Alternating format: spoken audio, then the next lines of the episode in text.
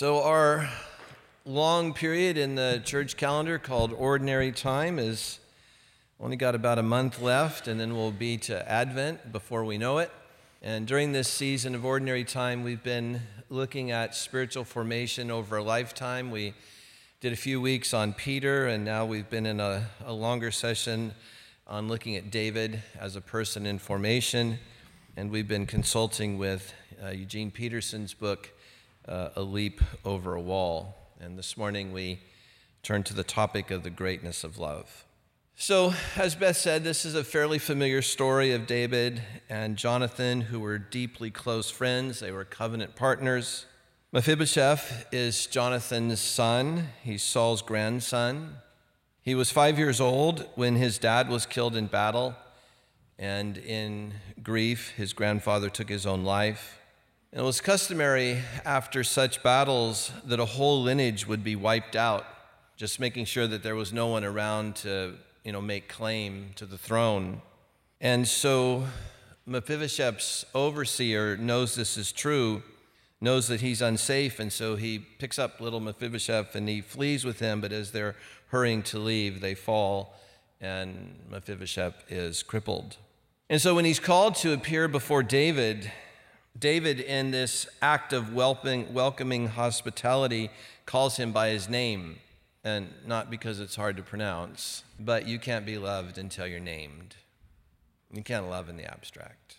And right now, I think this is a deeply painful part of being human, because the stuff that appears on the news feeds of our phones as we swipe through the day's news is all in the abstract. You know, we don't we don't love named persons who were bombed in Syria. We have this abstraction about pacifism versus war or whatever, right? So we, we kind of, so much of what appears in our news feeds and as we drive down our busy freeways, it, it's in it's in the abstract. But David was wanting to concretely love a person, and so he names it, Mephibosheth. And Mephibosheth replies, "At your service." But David knows that what's underneath that is power inequity that would have caused fear, at least anxiety or uncertainty. And so paraphrasing, David says something like, "Don't be frightened. I want to do something special for you in memory of your father, Jonathan. And so to begin with, I'm giving you all the land that was your grandfather Saul's. And furthermore, you can eat at my table for the rest of your life, being handicapped the way you are." And Mephibosheth bows down and says, "Who am I, a servant, that you notice like a, a dead dog like me?" And so now I want you to begin to feel. I want you to just feel the low self-esteem that someone like Mephibosheth would have had. Have you ever had anybody in your family who committed suicide? Ever known anybody close to you who did? It's, I don't know, it's, it's up in the top few things that are most painful to humanity. So he knows his grandfather, this great Jewish person, killed himself. He knows that his father was killed in battle. So just kind of imagine, the, the, as, as Mephibosheth stands before David, the low self-worth, the right in front of his face everyday handicap, the shame brought to him by his father's death, because if you were a Jewish leader and you got killed in battle, that meant what? Favor of God's not on you. Because if the favor of God was on you, you would have won this battle. So my grandfather committed suicide. My dad was a loser. He's aware of defeat, suicide. And most of this could be construed as David's fault. Had he wanted to, he could have pinned all that on David. So I just wanted you to picture Mephibosheth from the age of five nurturing this deep sense of victimization and probably in his mind over and over again fantasizing revenge on the world, fantasizing revenge on those who are to blame. I haven't said anything about this over the last few weeks because I pick and choose my pop culture things pretty carefully. But I, for one, to the degree that I speak for all the men in the room, thank God, but I, for one, think we might be living in a cultural moment, as we now have a long list of powerful men using their power to sexually exploit women, from Hollywood to Washington, D C, to every ethnicity. I just, it feels like maybe we're getting to the point where we're all sick of it. Not just the exploited women, but men who have any compassion in their heart at all. And so I hope for the sake of women that this kind of dehumanizing behavior will come to an end. But I bring it up here to say that this is not ultimately about sex.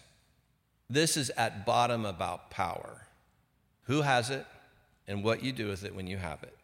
And black people and brown people and Asian people of power have done unspeakably dehumanizing things. This is not about whiteness. This is about power. History is loaded with examples of women in great power who did brutal things. This is not about gender. This is about power. It's not about your skin color. It's not about your body parts. It's about power. And David's in power here. And Mephibosheth is a complete loser from his lineage to his handicap. And David's heart, the one who is now the indisputable king, the bent of his will is to do good with his power, not to exploit. And so what I want us to recognize in this cultural moment that I think we're living in, that if you get past the salacious details of the sex that's involved in the exploitation, I think if we're honest, that hidden in all of our hearts are less salacious, non-sexual ways of exploitation kind of all day, every day. It just seems so fundamental to the human person that a part of the reason I'm hoping this is kind of a cultural moment is not just for the freedom of women. That, that, I mean, that would be enough of a miracle. But if we can, I think if we're willing to just be discerning about this, that what's really in play here is what do you do when you have power? And this is why Mephibosheth is so afraid of David. We too are afraid of people in power. And the re- we are. It feels like we're afraid with good reason. That we know how often, usually in small ways, we use our comparatively small power to exploit, to get our way, to harm others in the pursuit of our desires. And so when Mephibosheth stands there as this deep victim and knowing that power is not safe, this is why he says, "What is your servant that you notice a dead dog like me?" And then he's, of course, surprised by the generous, extravagant, uncalculating love of David, which, of course, here is kind of a type of God in Christ. That David had sought out Mephibosheth from the place of power and strength as now the undisputed king, not to harm him as the grandson of his enemy Saul, and not to harm him as somebody who might try to make some sort of claim to the throne, but to love him as the son of his covenant friend Jonathan.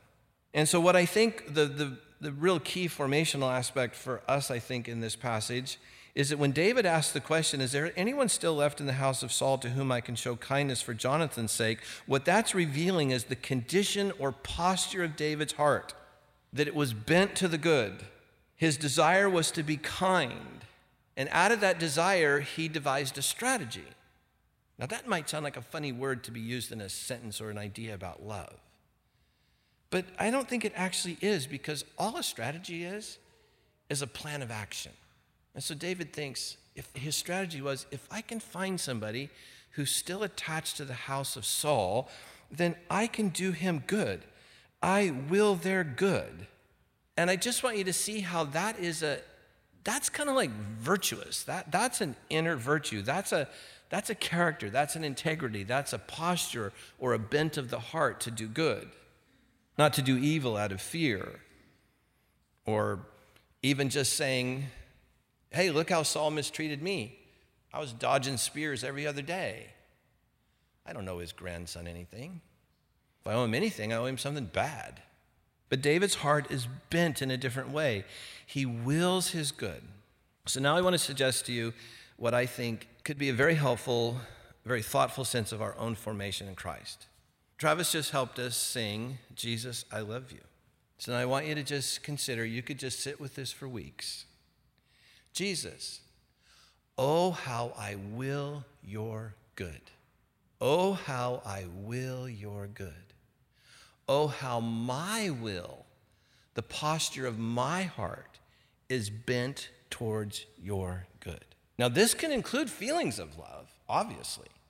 You might be here this morning with lots of feelings of love towards Jesus, fantastic. It's just that it can't be reduced to that. What's core to Jesus, I love you, is Jesus, I will your good. I will what the Father is doing in and through you.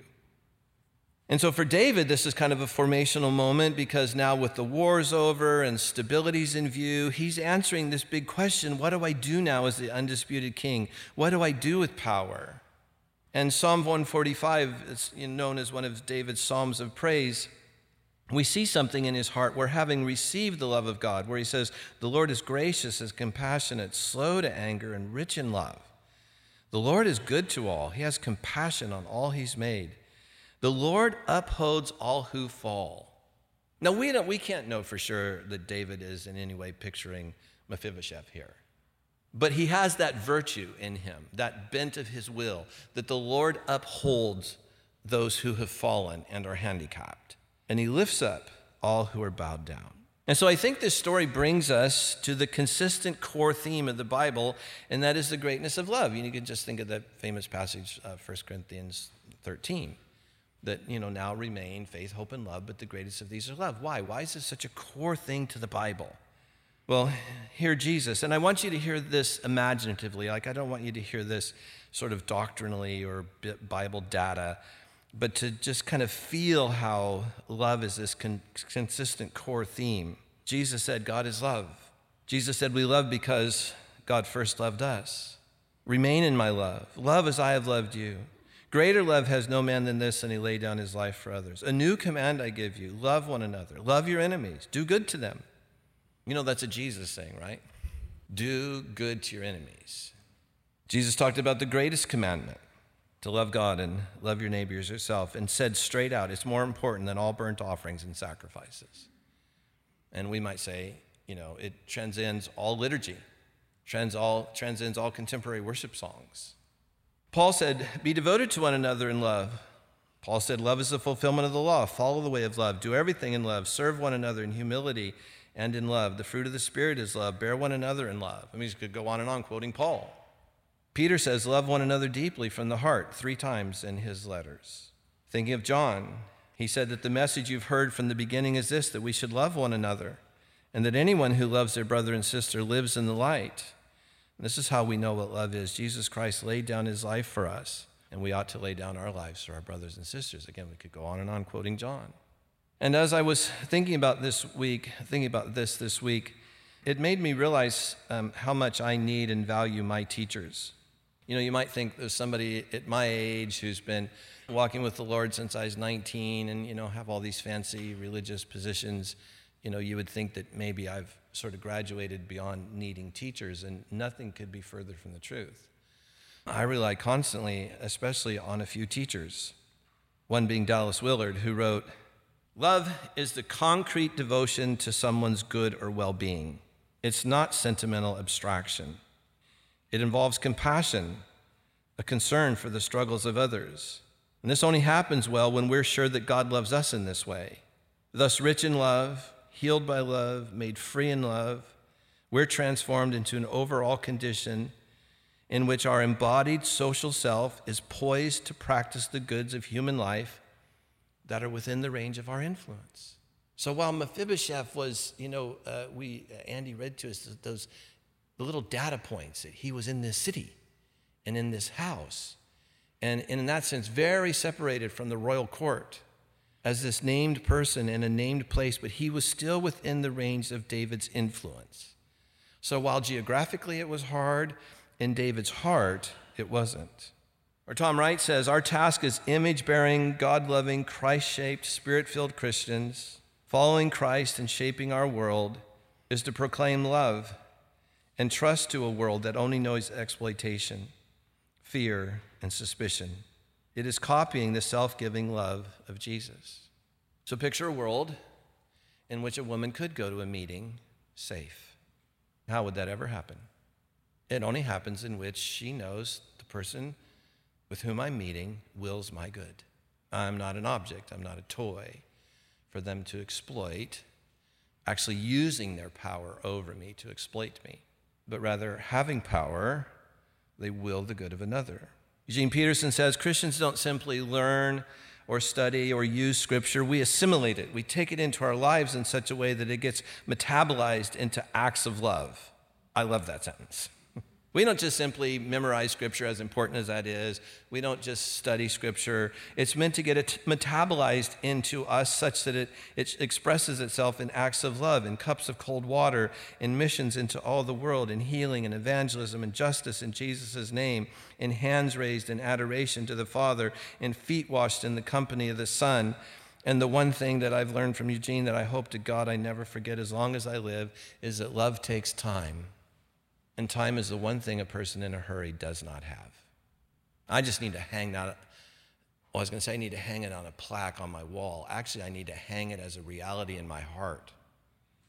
Because my life is easily driven into a hurry, easily.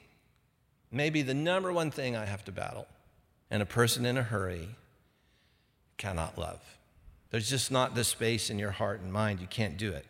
You're literally driven out of control. You don't have the space, you don't have the mental, emotional, relational space in which to do it. So I don't know about you, but I still need teachers.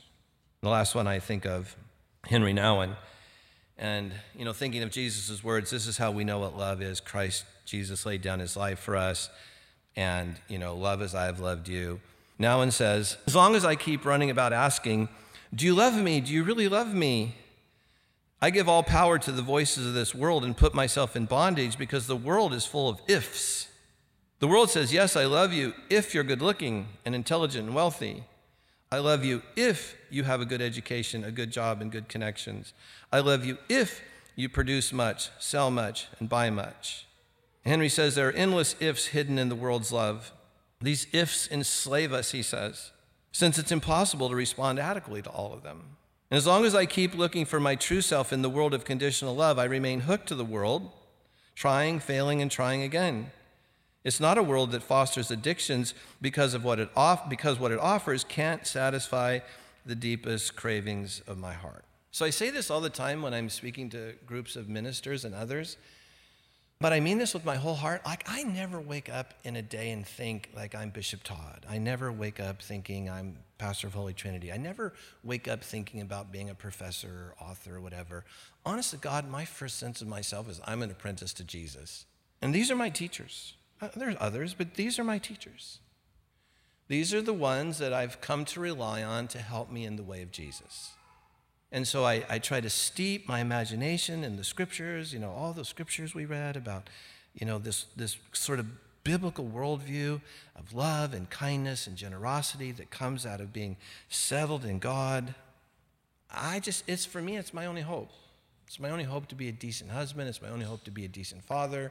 It's my only hope to be a decent, any of the roles I play in life is to make my first sense of myself is that I'm an apprentice of Jesus. That's what I get up every day thinking about. And that's probably the reason I covet teachers. You've probably never had one thought in your life about a golf teacher because you don't intend to play golf. So why would you ever think about a golf teacher? But the moment you decided you wanted to play golf, you'd go find a teacher, or a tennis, you'd go find a teacher. How do you hold a racket? How's that toss work? The thing that you care about is the thing for which you'll go find teachers. And so the reason I've went and found these teachers is this is the thing I care about. Like, I care about the capacity of virtue inside me, and I have to cultivate that so that when the moments of my life come, I can sort of naturally, instinctually act in virtuous ways, but that has to be cultivated. So I think Mephibosheth stands before us as an example of the redemption available to those who come humbly before the King of Kings. Like that, that if you can just picture that moment between Mephibosheth and David, that that's a picture of us coming to God in our brokenness, our handicaps, coming as those who have nothing, who've been shamed or rejected, hurt, too young, too old, black, white, rich, poor. That this is meant to give us a, like an assurance. It's, a, it's a, like a type. Uh, for how God so loved the world that he gave his one and only son. So in, in the same way that David is giving out of his richness, that God gives out of his richness to us. And my great hope would be that as you live in this world that seems to be increasingly marked by power and exploitation. We just right now happen to be having a cultural moment, you know, with, you know, all these men exploiting women. That's just kind of our cultural moment. But I want you to know that exploitation is not fundamental. As much as it's daily in our face, in sexual and non-sexual ways, exploitation is not fundamental. Fundamental to this world is love. Exploitation is a cheap imitation. Fundamental to this world is a loving, one true creator God who created this world and you and everything in it, and this good creation is going to come out good. That's fundamental. So we don't live as reactionaries. We live in the reality of a God who is totally competent in his love. And in this story, David is a type of finding that which is broken and not exploiting it, but giving it this generous love. So maybe this morning as we come to our quiet time, as you bow your head and close your eyes and center yourself here, maybe you're here today needing to receive love. Maybe you just happen to have walked in here this morning aware of your handicap, aware of being hurt by unrequited love. Maybe you're kind of easily attached to a kind of victimization and need to receive love. Or perhaps you're here this morning needing to dare to love again, to, in a sense, risk it all, to venture, to bet on the fact that exploitation is not fundamental, but the utterly competent love of God is. And that's what provides the context for us to dare to love.